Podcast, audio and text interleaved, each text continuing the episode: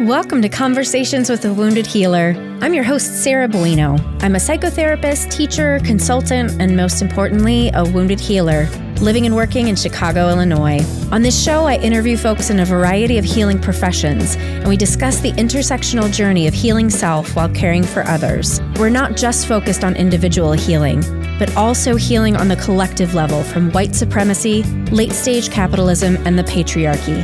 Thanks for joining us. Hello, everybody.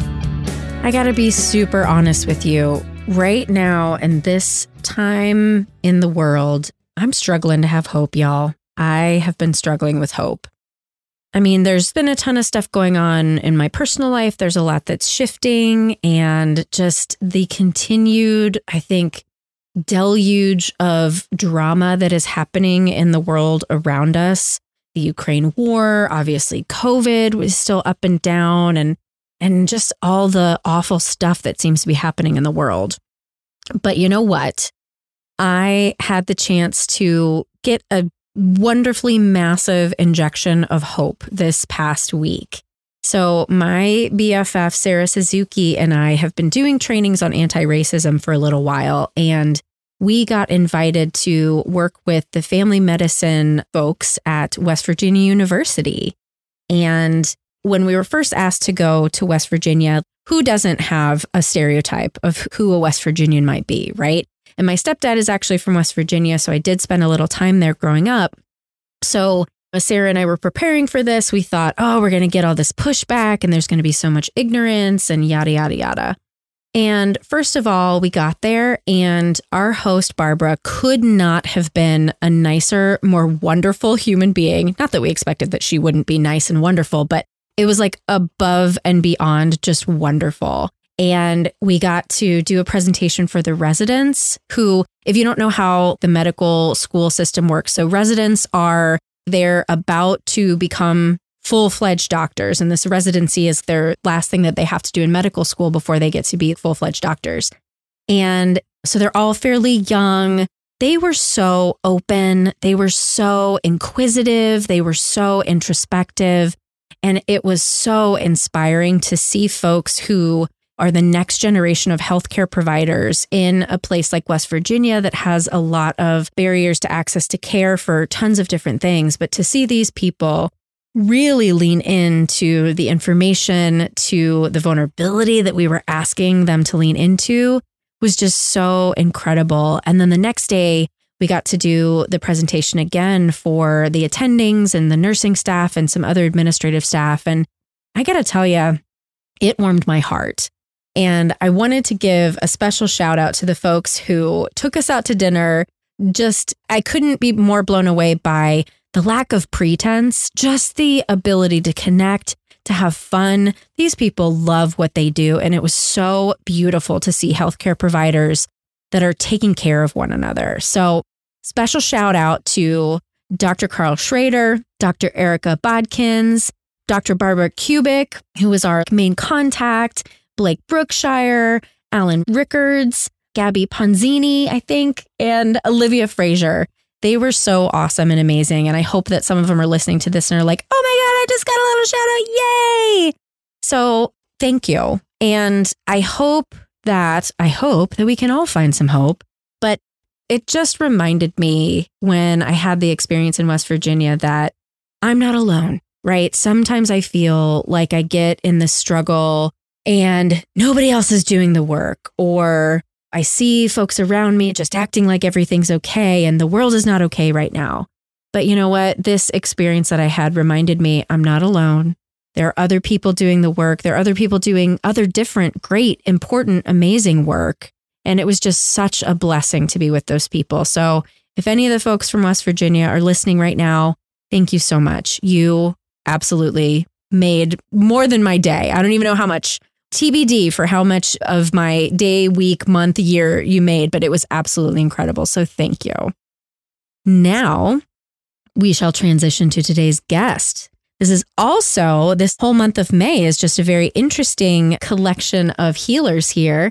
But today we are talking to Megan Thomas. And Megan Thomas is a boudoir photographer who specializes in identifying the unique beauty of each client she engages with. In every image, she wants to see evidence of the ravishing soul within so that her clients can see it too. So I have a feeling you're going to very pretty quickly pick up on why I think Megan is such a perfect guest for the show, even though she's a photographer that we wouldn't necessarily think of as a healing profession, but just wait and see. Please enjoy my conversation with the lovely Megan Thomas. Work is not supposed to hurt. But after two years of this pandemic, healthcare professionals are tired. My dear friend, Mishara Winston, who you might remember from episodes 53 and 150, she's always been an adventure therapist at heart. And she's currently offering a choose your own adventure experience to reconnect with your own inner GPS. Crave is a three month deep dive into self nourishment for healthcare professionals, restoring balance, boundaries, and body honesty if you loved Mishara's message on the podcast, you'll get the nourishment from Crave that you deeply deserve. Visit www.misharadwinston.com slash crave for more info.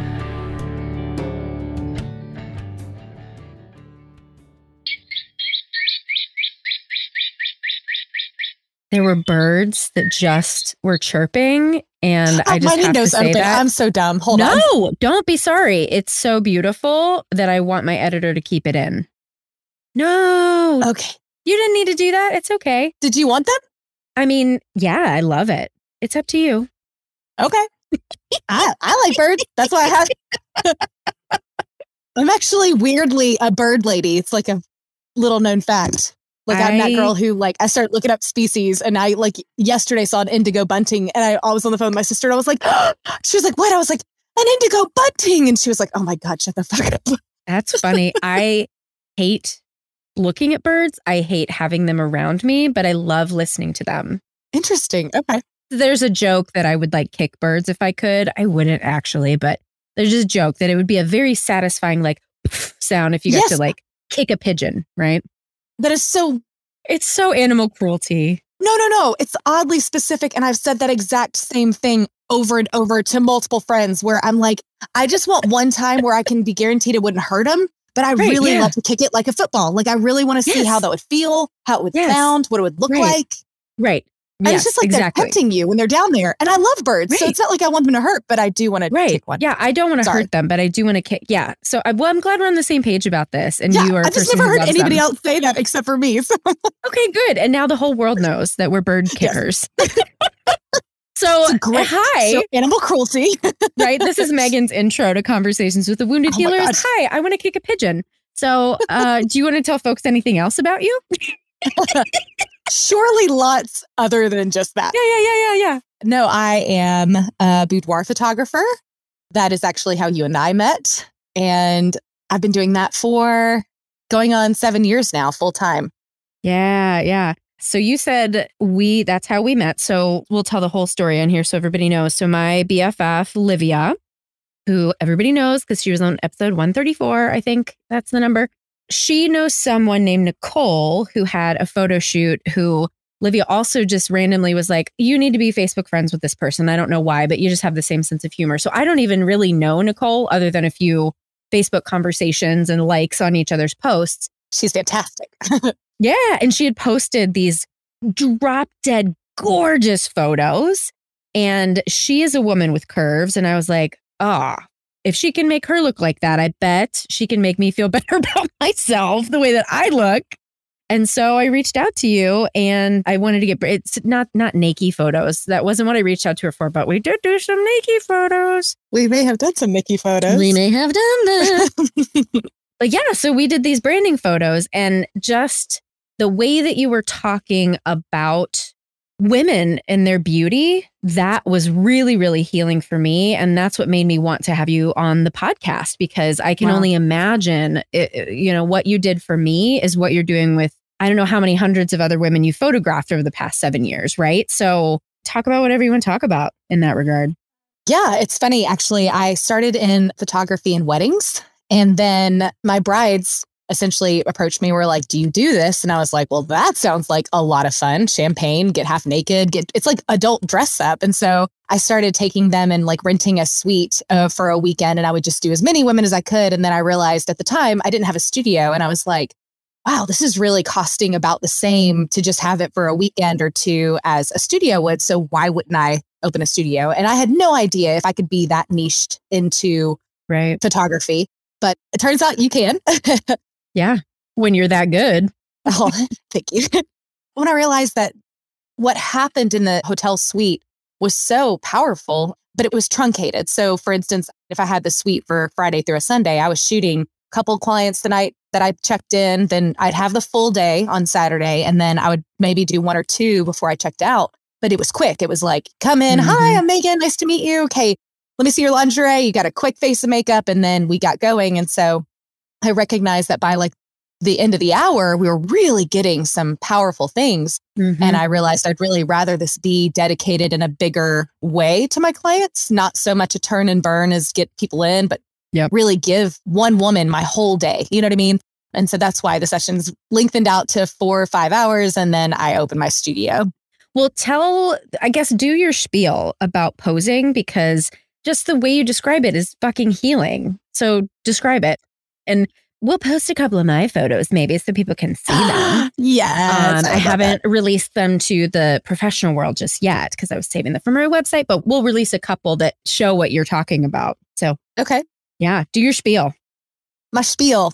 So one of the things when I opened my studio to go specifically towards boudoir is I realized these, these women are going to be half naked. So I did not want any of the posing to use words like be sexy, be passionate. I didn't want them to be performative at all. I wanted them to be concrete. I wanted it to be something I could tell like an elementary school age person to do and they would know what to do. Not that, you know, I would because that's creepy, but different situation. different situation. But right, cognitively, right. I wanted the posing to be very much very easy to follow. And so I started researching and I realized, wow, there are actual biological reasons that the posing translates like this. And can I connect those dots? And so you've heard this whole spiel, but you know, I talk about how boudoir is the most posed form of photography because I'm looking at so many different points in your body all the time. But what makes it look sexy is it looking like I spontaneously just caught you in this moment. So mm-hmm. interestingly, the boobs, the butt, all the things, those just kind of do what they need to do. So hands are actually more important. So if your hands look stiff on your body, mm-hmm. you look uncomfortable, which makes a lot of sense because if your soul inhabits your body, why would it look odd for you to place your hands on it? That should be a familiar space. It should be more familiar to you than anything else that you think of as a familiar space. So there obviously that's a biological reason that it looks less posed if you look more comfortable. And then comfortable just breaks down to looking vulnerable, mm-hmm. but comfortable at the same time. And that's what ends up looking confident. And so vulnerability is done. You're already half naked. So we don't have to think about that. So then it's about looking comfortable. And one of those is your neck and shoulder area. If your shoulders are up to your ears, you look uncomfortable, you look scared, you look like you're gearing up for something. If you can relax your shoulders and really let them drop down and back, you look a lot more present, confident, and like you're in control of the space. You are affecting the space. The space is not affecting you. And that's biological, right? Our heads are connected to our bodies by our necks. And so when we're nervous, we want to protect one of the most sensitive parts of our body. Exactly. Shoulders go all the way up. Because if this gets separated from your body, then you're you're in trouble. That's a problem. you're in trouble. Good luck. and so making sure that your shoulders are nice and relaxed, that visual cue from someone who's looking at you is going to look at your shoulders and go, oh, they are very comfortable in their environment. And there are also physiological things that happen. You and I talked a lot about breath work but there's really something to being able to drop breath into your body and then really let it exhale all the way out. I have found in my work that we are very good at inhaling, but we do not like exhaling quite as much. So we really like the feeling of air coming into our lungs. We like a big, deep breath. But then when we exhale, we tend to go and stop right about 50%. And then we inhale from there. So all of that breathing stays really chest mm-hmm. level. None of it actually drops deep into your body. But if you can let that breath drop all the way in, it will improve your blood flow. Your heart rate will lower. There are literal biological things that will cue your brain to know, oh, I'm comfortable here. I'm not scared. I'm not nervous. My body is telling me I'm safe. Therefore, I can Mhm. take this picture, you know? And that has been Mhm. really, I think the thing that proves it over and over and over is that I see this regardless of your age, your Mm-hmm. demographic, stay at home mom versus CEO. It doesn't matter what fabric of life you come from. This is a human species type of understanding as far as how our bodies work. Mm-hmm. Yeah. And it's so funny because you had even said a lot of the things I'm going to ask you to do are going to feel very uncomfortable. And you were so right, but it does not look like that. It's like, point your toe, but I know you're wearing a boot. So you can't really point your toe, but do it anyway. Yes. And stick your butt out. Arch yeah, your stick your butt out, right? Like all of these things. But really, I wept when we were looking at the photos because I was shocked. I hadn't seen myself. You know, of course, I gained weight in the pandemic. I've been going through trauma recovery over the past several years. So I've gained a lot of weight and I have really struggled to look at my body. But that's the first time I've been able to see my body and go, oh, that's beautiful in yeah. probably four or five years.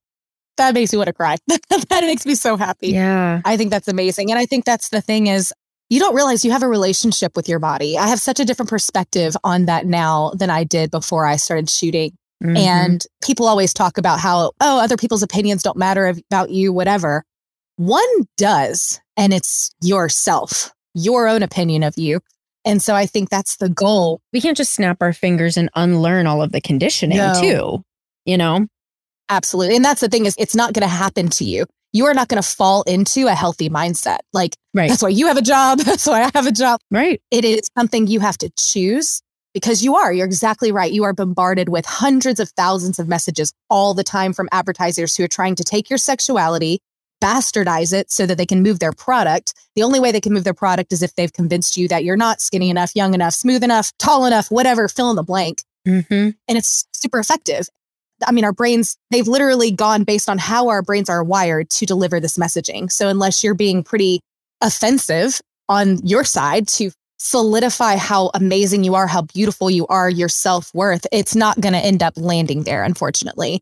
And that's something that when my girls come in, I'm not looking to take one session and be like, now you love everything. But Right. literally, I think my biggest goal is to remove contempt from your psyche if you can go from the contempt of I hate this to it's not that bad. My legs actually look pretty good there. That Yeah. shift, I truly believe love has a really hard time existing in spaces where contempt also exists. I think they're like oil and water. And so again, if it's just a matter of like lowering that intensity from this uh to well, it's not my favorite or I'd like to work on it, but I like it here and uh, you know like I think that's really what I'm trying to add to the conversation. Hmm Yeah. I mean, I think that's it. It's pausing, it's slowing down, and just recognizing. I probably 10 years ago wouldn't have told you that I was saying anything negative to myself about my body. But once I started actually really tuning into my self talk, it was horrible. And truthfully, it's Mhm. still horrible. And it's interesting because I'm doing a lot of anti racism work right now and I'm learning more about ableism. And so Mhm. there's this connection with ableism and fat phobia and white supremacy that all kind of swirls Yes. together. And this is the system that, of course, we're all living in. And if you're anywhere around my age, you grew up looking at like Kate Moss being told that that was the way a woman's body was supposed to look. And with my curves, I was never, even as, as thin as I could ever be when I was 100 pounds, I was still curvy and had really thick thighs. Like Mhm. that's just how my body is built. And so I love, and I'm curious your thoughts on this too. I love the health at any size movement and how advertisers really are using different bodies now. I'm curious what you're seeing. Oh, it's a huge win. It's literally game changing. hmm You don't realize, and again, it's conditioning. It's a shitty parlor trick the way that advertising works because none of the consumers are aware of how. Is and that was your previous gig. Yes, my actually that's where I came from is advertising. That's exactly right. Yep. So us as consumers, we aren't opting into any of this. The way it's messaged, how it's going to imprint on your brain, the way it changes your psychology. We are unaware of what's happening and they are very aware of what's happening. And so seeing one of the things is just putting it in front of you. Because again, you could pick another time in history. There was a time where being as fair as possible and as and curvier meant you were rich. It meant you were so desirable. You didn't want to be skinny and like tan because it meant you were served. You were a know? servant. Yeah. Mm-hmm. Yes. So understanding that beauty, it's two things to me. it's a shifting sociological thing. And then there are actual things that are aesthetically pleasing overall to us as humans color, symmetry, smoothness. So that's kind of two things. But the first thing is definitely taking the second thing and using it against all of us. Um, but mm-hmm. seeing bodies that are not photoshopped, that are all different colors, all different sizes, I can't overestimate how important and how vital and what an impact that will have. I will be very, I mean, at first it was just we all had Lizzo. Lizzo showed up and was taking us all to church every day, you know, trying to talk us through how to love our bodies. But no, seeing this actually roll out. Do my hair, check my nails. Don't sue me, Lizzo. I know, right? I feel like she wouldn't. Although it'd be cool to be by That's that's anyway, true. Yeah. no, I definitely think that that movement is super important in every way. Mm-hmm. Mm-hmm. Do you know who Shuglet is? I don't. Okay. I think, and I don't know their pronouns, so I'm just going to use they, them, but I think they're also in Atlanta and they are, I believe, a black, queer, somewhere on the non binary spectrum person who photographs really full figured people of color. And it's so interesting because the thing that sucks is when I see those images, I react with all of the conditioning, right? That's been yeah. in the advertising and I react that way if I see someone else's body, if I see my body. And it's something that I know that we have to see more images of different bodies in order to really have it start to sink into our psychology, but I'm not there yet. So I think it's so right important for artists like Shuglet to put those photos out there so we can start retraining ourselves. Yes. Well, and I was going to say that the beautiful thing is that the kids that are growing up right now will not have the same narrative. Right. Which kind of sucks for us. But on the flip side is this beautiful invitation that we actually get to view what's happened and then replot the land internally. And I think there is something, if we're open to being a part of that discussion in ourselves, I think there could be a lot of treasure to that conversation. So I'm actually really thankful I get to see the change if you told me 10 years ago that Target would have full figured models and have no Photoshop, I would have told you you were fucking nuts. Like there's yeah. no way. And so I think that there's a real gift to being able to just see it and watch it happen and watch the impact of it and then get to watch the kids of this generation grow up with this different messaging and see exactly because that basically means we're going to get a really unique view of the damage. Yeah. And that's a really unique opportunity. Yeah, absolutely. And I mean, they're still going to be fucked up because they have social oh, media totally. and we didn't have social media when yes, we were growing up. Yes. So it's like there's this very dramatic contrast of we're getting to see advertising be different now, different body, different color, all sorts of representation, different abilities, all those sorts of things. But social media still favors this perfectly curated life. And the influencers and all that stuff. So I'm interested to see the amalgamation yes. that sort of comes out of that because will children grow up feeling more empowered about their differences? I don't know because I feel like the lens of social media is so strong. There's more hope. Well, I don't know. I don't I don't mean to be a Debbie Downer. It's like there's more hope, no. but at the same time, like I don't know if there is. I think we're just gonna fuck up everything because that's just what humans do. We're totally gonna fuck up everything. End of podcast. Bye. no, I think that you're right that there is obviously a really big lens towards perfection and curating your life. But I think that narrative is also being very scrutinized. And I believe that you can also watch history, right? Like we look at the boomers and we have these opinions about whatever, and we don't want to look like that. And so I think the ones that are the most in trouble are the ones between our generation and the kids who are maybe five years old right now.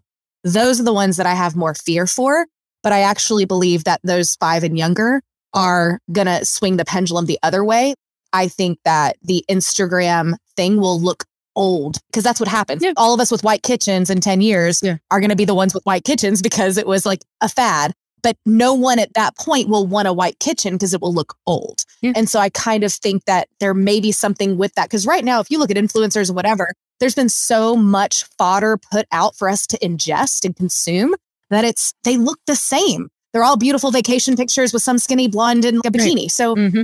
No shade, but I think that the ones who are coming up under that are going to value the different. I think the pendulum is going to swing the other way where you, again, you don't want to look dated. And the only way you look dated is if you're standing on a beach and, and got this pointed toe model pose.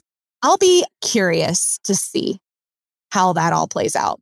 But I think there is going to be absolutely some devastation. As I mean, we've already seen like suicide rates are up for teens and all of those things, yeah. like horrible. But I think that there will be some beauty. I do think the pendulum will swing. I'm just curious what it looks like. Yeah. I admire your optimism. and I'm laughing because I just well, don't have it right now. I do tend to find that silver lining. mm-hmm.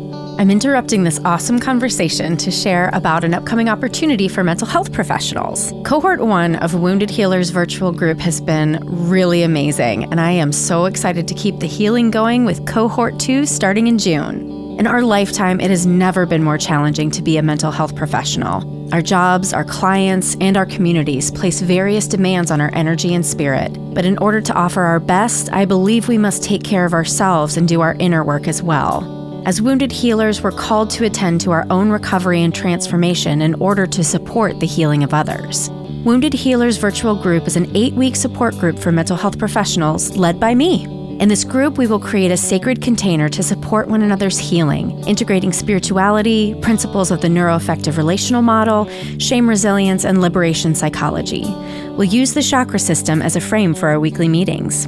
Cohort 2 meetings will be held on Zoom Tuesdays starting in June, June 7th. For pricing and information and to register, please visit www.tinyurl.com slash woundedhealersvg-2. That's tinyurl.com slash W-O-U-N-D-E-D-H-E-A-L-E-R-S-V-G dash the number 2.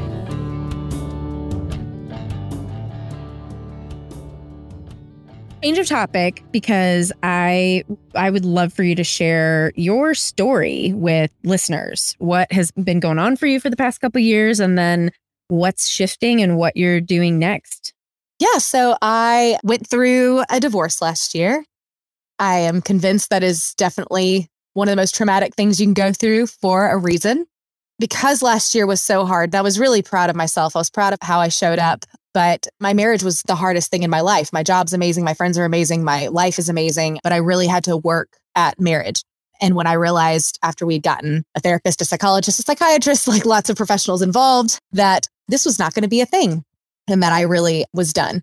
I promised myself that 2022, which was supposed to be the year that I was going to have a family, get pregnant, mm. you know, would become the year that I said yes to anything that delighted me, that inspired me, that pushed creativity or joy or peace. Like it was a present to myself. It was a whole year of saying yes to anything that I'm like, ooh, like, yes. Even if it's something as insignificant as I want to use the pretty coffee cup in the morning. Yes. yes. To I want to take a three month trip, which I'm doing.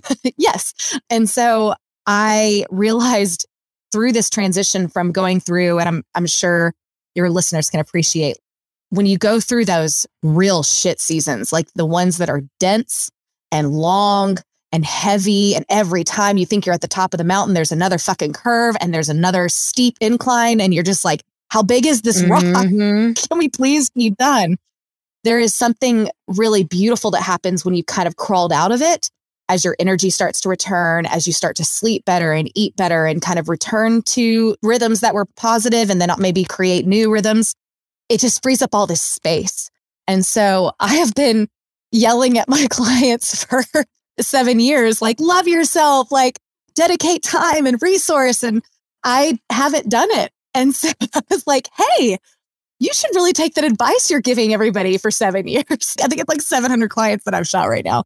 And so I am. And that's one of the beautiful parts about when you came for your session is I was definitely in a space that was very different than where I was last year and really feeling like I'm learning alongside my clients, but also recognizing the gift of getting to hear people's story and getting to mm-hmm. getting to hear it, but also being in a spot that's dense and dark and being able to appreciate others from that vantage point had a big impact on the connection. I always feel like I connect with my clients, but I feel like the clients I have had the past year and a half, that connection has been deeper because the human experience is something that resonates in all of us. We all have been in those mm-hmm. moments where we're like, oh my God, I can't. And then we've also had those effervescent, beautiful, bubbly moments that seem like you just want to grab onto them because they're so fleeting. But being able to connect around those moments is something so powerful. And so I feel like it's been this added bridge to my photography that has really enhanced the experience for both me and I think for my mm-hmm, clients. Mm-hmm. And that's obviously when you when you came into yeah, the studio. Yeah. I almost want to I don't know if it's deconstruct or deepen. I would love if we could unpack, I guess, what is it that made the connections deeper once you went through your deep dark shit? I think part of it is your own personal vantage point. So I shared this with you when I was at your session, but I truly believe that everyone has a certain amount of space, certain container for their significant other. And honestly, that would spread to not just romantic relationships, but any relationship, right? That size of that container is directly related to how much inner work you have done. So my container for others is based on how much inner work I've done. So if you've done no inner work, you got a really, really small container, which means that everybody around you is going to have to squish themselves down, be less beautiful, less dynamic, less vibrant, because you can't handle all of them. The more work you can do, you can get to the point where you have like a soccer field or an aquarium or stadium size where people, you really have space for all of their beauty, which isn't always mm-hmm. beautiful too. It's dynamic. Mm-hmm. There's a lot to that.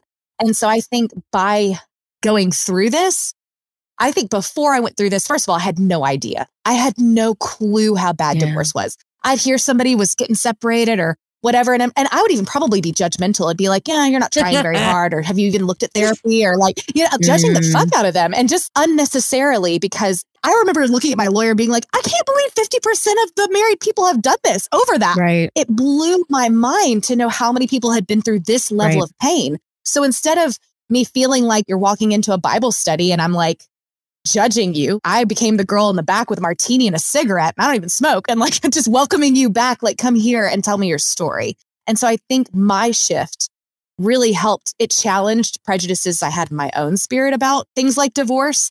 And it challenged me to the deeper levels of suffering. I believe suffering recognizes suffering. Mm-hmm. I believe that if you've been to those really deep levels someone who has also been there recognizes that in you. And I think that that can also make you feel safer to share. So if you meet somebody who's really upbeat and super nice, but is two dimensional and clearly mm-hmm. hasn't maybe seen a lot of death or sickness or divorce or whatever, bankruptcy, these mm-hmm. horrible mm-hmm. things, you're probably less likely to share your own story. But if you meet somebody who you know their story and it's similar to yours in terms of the level of suffering, mm-hmm. I think you're a lot more likely to share. So I think it was twofold. I think it was me responding to my own story and changing and changing, actually going and getting help to get better. And then I think it was my clients maybe feeling that I have seen some shit. And so you don't have to necessarily like hide from me dark things. Well, and I'm just thinking about one of the things Brene Brown always said is vulnerability is the first thing that I look for in you, but it's the last thing I want you to see in me. But I think that when we do tune into somebody else's vulnerability and it's a welcoming space, then we do share our own vulnerabilities too. And I think that's it, right? We are connecting in the wounded healer space because it's much more, I don't know, maybe I was gonna say I was gonna say it's much more fun to like connect on trauma than it is just like I love puppies.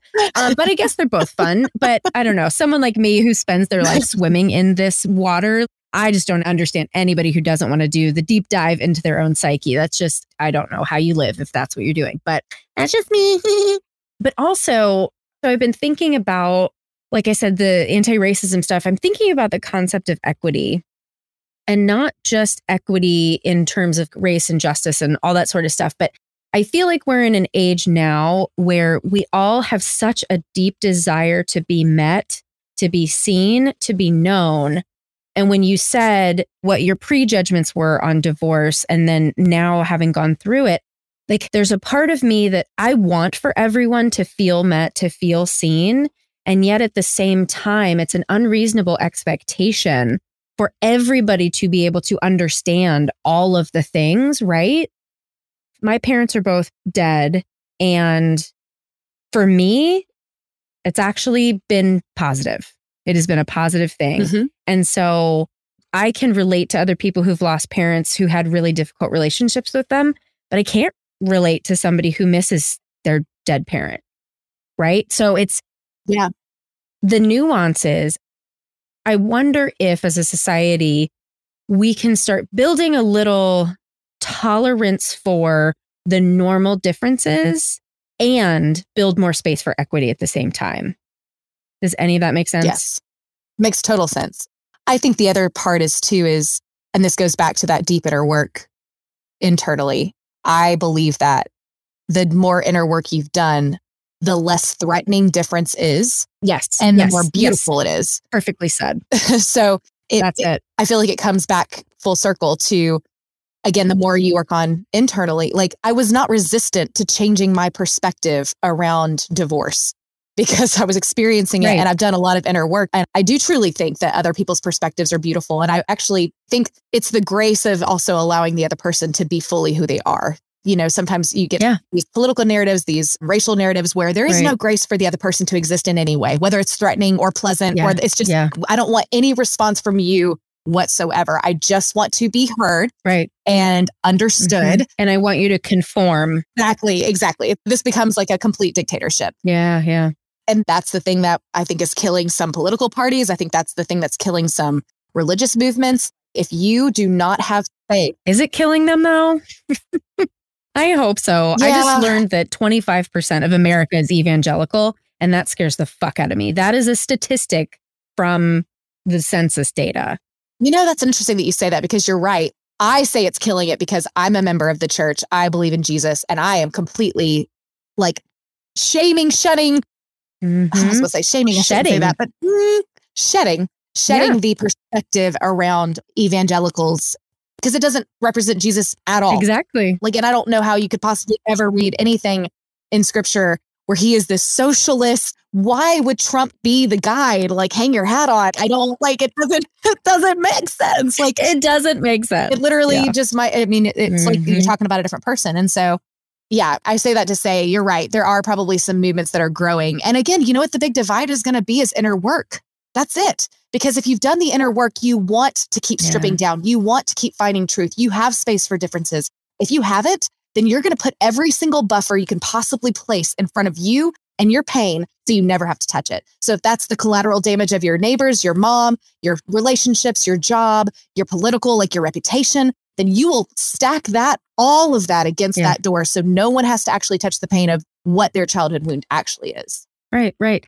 And of course, we've talked about religion so much on this podcast. It's not that religion is bad, but I do think the piece that I don't know that has been talked about enough is the power, the power hoarding oh, that happens yes. at the top of those mm-hmm. organizations, often by straight quote unquote straight because sometimes we find out later that they're not Often, uh, white men, right? Who are saying what's right and what's wrong. And I was reading an article today. Have you heard of the birds aren't real conspiracy theory? No, but I'm loving it that we started. Okay. this is wild. Yeah. So, right, we started talking about kicking birds and now we can kick them because they're just robots. but no, so I found this thing on TikTok and it freaked me out. I'm like, do people really believe that birds aren't real? So the thing it actually started as just a fucked up experiment. This kid went out during the Women's March in DC after Trump was elected, and he just held up a sign that said, Birds aren't real. And then started having, basically, from his vantage point, fake discussions saying that the CIA had replaced all of the birds and they're all now robots and they're watching us and they're giving information to the government. So he's full of shit and he knows he's full of shit, but then it takes off and it like I was just gonna say, you know, it's really sad. Literally, as you're saying this, I have at least 20 people in my head yeah. who would right. believe it. So it's like, right, man, right. So this thing is taking off, and I don't even remember why I fucking started to tell this story, but there's something about. oh, I remember what it was. The reason is to believe in a conspiracy theory, it's faith. You are putting faith in something that has no proof other than the proof that people are putting out there. And that's, I think, the way that a lot of religions can harm people when it's practiced not as Jesus intended. So yes, absolutely. if if they're saying, yeah, Jesus wants you to hurt doctors who help people get abortions, Jesus doesn't fucking want that. No, no that is not no, what Jesus wants. Jesus is like, I didn't say that shit. right. So it's people using what they are calling faith when really it's just brainwashing and indoctrination. Well, I would argue most people that I know in the church who are still what I would consider a faithful believer, what I would consider you actually know who Christ and his teaching and your life reflects You're it. right, I see right. the evidence Yes. of Mhm. what he taught and how you spend your time, Mhm. your money, your energy, all of that. I believe that if you, I'm not going to say always, because I'm very hesitant to say always, but most of us would have had to have some kind of deconstruction at some point. Yeah. And the reason is exactly what you're saying. It doesn't mean that my church growing up was terrible, whatever. It means that patriarchy was literally sewed into this. And Jesus literally appeared to women first. So, right off the bat, like, you're not doing great. That's not where he landed. He did not come to the bureaucracy in the city and pull the white dudes out to say, Hi, I'm here. I raised, and that was when they were Mhm. considered property. Like, Mhm. and he let them spread the news. Right. He let them go. And so I think that when I look at the way the church is shaped, I think it is incredibly adept at giving you things to buffer your pain if you don't want to deal with it. Right. It is also adept if you want to unpack and you want to actually do the wrestling and the hard work and show up the way that God created you to be in your own unique spirit, then I think it can actually bring a lot of healing because my healing came through the church, but it also had to break a lot of the trauma from the church. It's yes, it's both and. Yes, it's both and yes. But I will say, I mean, I think because I live in Atlanta, I'm surrounded by a pretty diverse populate because I'm in the city. I think I probably have a different perspective because I know when I drive 30 minutes in any direction, it looks like a completely different thing. Yeah. So church may be growing, but I think we're going to see some mass exoduses in the future, Yeah. both from church, I would say church, politics, and then probably teaching as well. There are just some systems that are so beyond broken, they're not sustainable. I So they're just going to break at some point, Yeah. but like fully Yeah. break. Mhm. Right. Again, we're just going to destroy things because humans are cute like that. Anyway, um, Humans are cute yeah, like that. yeah. So, would you consider yourself a healer? I would. I would. I, I hesitate because it makes me afraid to own a title like that because there's so much. Well, we're not putting it on your business cards. Don't worry. Okay, yes. It's not going to be slapped up on your website. also known as Helix. No, I think that is certainly my goal is to offer a different perspective, offer a safe space for women who have never identified their bodies as their own. Mm. That's something very prevalent in the South. And that's also tied to kind of the church narrative. Your bodies are for men and for Mhm. babies. And I firmly disagree. It's your body, it's what you live your life in. Mm. So it's yours first. And I think if I can dispel any of the lies you believe about your physical form or just encourage you, because I think the thing people don't realize is that, and I said this to you, sexuality is 90% about your soul. It's only like 10% about sex. It's what you're doing when you're having sex is you are connecting to another soul on a basic level as a being with thoughts, dreams, preferences, passions, not as a mom or CEO or whatever. And so I think understanding that, that means the same place that passionate sex comes from, other things come from, like your autonomy as an individual, as a soul, your dreams or what delights you, art, beauty, film, story. I think as soon as you start to cut off, and again, especially in the church, we're taught as soon as you feel urges, you're, Yeah, it's bad, it's negative, get it out, root it out, which means as you're Mhm. developing, the last part of you coming into the fullness of who you are supposed to be Right. gets cut off, literally like a limb severed from your body. And bonus, you get told not only those urges and that desire and all those drives, like you need to ignore them and get them away, but you actually need to figure out your own worth based on people around you. Growing up, I was supposed to be pretty, virginal, yeah. and quiet. Fuck that shit. I, I was. You were uh, one yeah. of those things. We'll let Um, everybody guess. But I think that's the thing is like it's one of Wait, those. no, you were two of those things. Just kidding. it's two. Yes. It's two. Yeah. Sorry. Which, which ones? ones? but that becomes completely unsustainable because you never know what somebody really thinks of you ever. Even when you're married to them, you may be like, "Oh, they love me," and they hmm, hmm, maybe they they're annoyed or frustrated, and so you put yourself on this wild goose chase of constantly trying to pick up subtle cues. It's like you have that emotional radar constantly going to figure out if you're fitting in the way you should or not. And I wonder what would happen if instead of meeting kids when they're adolescents at 12, 13, 14, 15, if we invited all of those urges and those moments to sit at the table, and if they could have a safe space to unpack right. how it feels to build that relationship in yourself, because a lot of emotions actually present very similarly. Like when you get excited or nervous or scared, all three of those elevated heart rate, your face will get flushed, you'll get a little sweaty, can get clammy. What tells right. you you're scared right. versus excited? What tells you which one it is? And really, it's your gut. That's the only difference is your gut will light up or it will shrink in and want to be done. And so I think we really do a disservice to kids when they hit this age. We should be fostering and shepherding that relationship so they can know their voice better and figure out who they are instead of shunning and shaming and shutting it all down and then demanding that they just perform right. and behave in a certain way without ever connecting that right. to their spirit. I wonder how many great people that we would have heard about and would have made great inventions or done huge things for our population. And they didn't because they learned really early it was about what other people thought. Greatness doesn't come from a place of safety. It never will. It has to come from a place of risk. And if you're not safe enough to risk, you won't. There is a quote right there. Woof. yes. Pull that one out. Telling the editor, and she will. Yeah, no, absolutely. I think too about objectification because if pleasure is bad, except within the context of utility, like have children, it's putting a lot of pressure. And the human body has so many ways to experience pleasure with oneself and with others, right? And so, for whatever reason, why is that threatening? Probably because it's empowering, right? Anything that's empowering to women or people who are different than the cis white male that's expected to show up in the church spaces as leaders.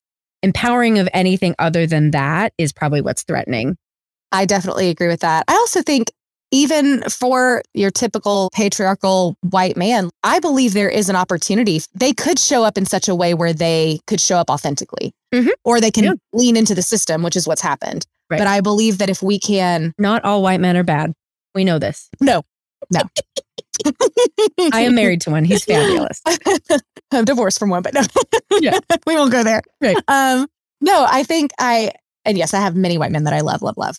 But I do think that within the confines of understanding, I'm confused as to why we don't have body classes. Why wouldn't that be part of education? Mm-hmm. Because I truly believe, and you mentioned it earlier, like your body responding to pleasure. I believe our bodies shout at us all the time. Mm-hmm. And I didn't hear my body until last year when I was getting divorced. That's my right. body was the first one to tell me, You're not okay. You're not safe. Get out. I'd break into the sweat or just intimacy my body wouldn't turn on. My body knew exactly where it was. My brain had right. to catch up. Exactly. But often we do it the reverse. Our brain is convincing mm-hmm. our body, no, you're safe, you're fine. No, we're good. That's the connection that I feel like is broken for all of us. Mm-hmm. And I think that people who are going for inner work are healing that yes. connection. Yes. That's more important than math. That's more important than anything that I've learned is how to cue into my body's cues because again, at the end of the day, we're animals too. There are things that are going to happen. There's fight, flight, fawn. We have a lot of information that we don't necessarily know what to do with. Right. And I wish it was more not only just mainstream, because I don't even believe this stuff has to do with therapy. We typically use these tools to undo trauma. But what if we use these tools to grow into who we need to be? like, what if that was the thing? Right. Well, if everyone cared about actual self actualization, that would be amazing. So I'm looking at the clock and I'm like, oh man, I wish I didn't have an appointment right after this because I would love to extend this, but here we are. So, yes. How do people get in contact with you? How would they book a session with you? What is that like? They can definitely go to my website. It is Meagan, M E A G A N, the letter O, and then photography.com. So you can send me something through my contact form there. And then we've got lots of stuff that we're going to be rolling out. So there are many things in the future. So if you're curious at all about any of that, that would be a way to stay in touch. Mm-hmm. And you do, obviously, boudoir is your jam. You do Nike photos. You also do really kick ass branding photos too. So are you open to Thank like you. all of those sorts of things? I'm open to branding photo sessions. Yes. It would be something that we just discuss. You got to show up sporting like amazing tattoos and a rainbow. Like, yeah, you got to be Sarah, basically. Yeah. I'm very open to that.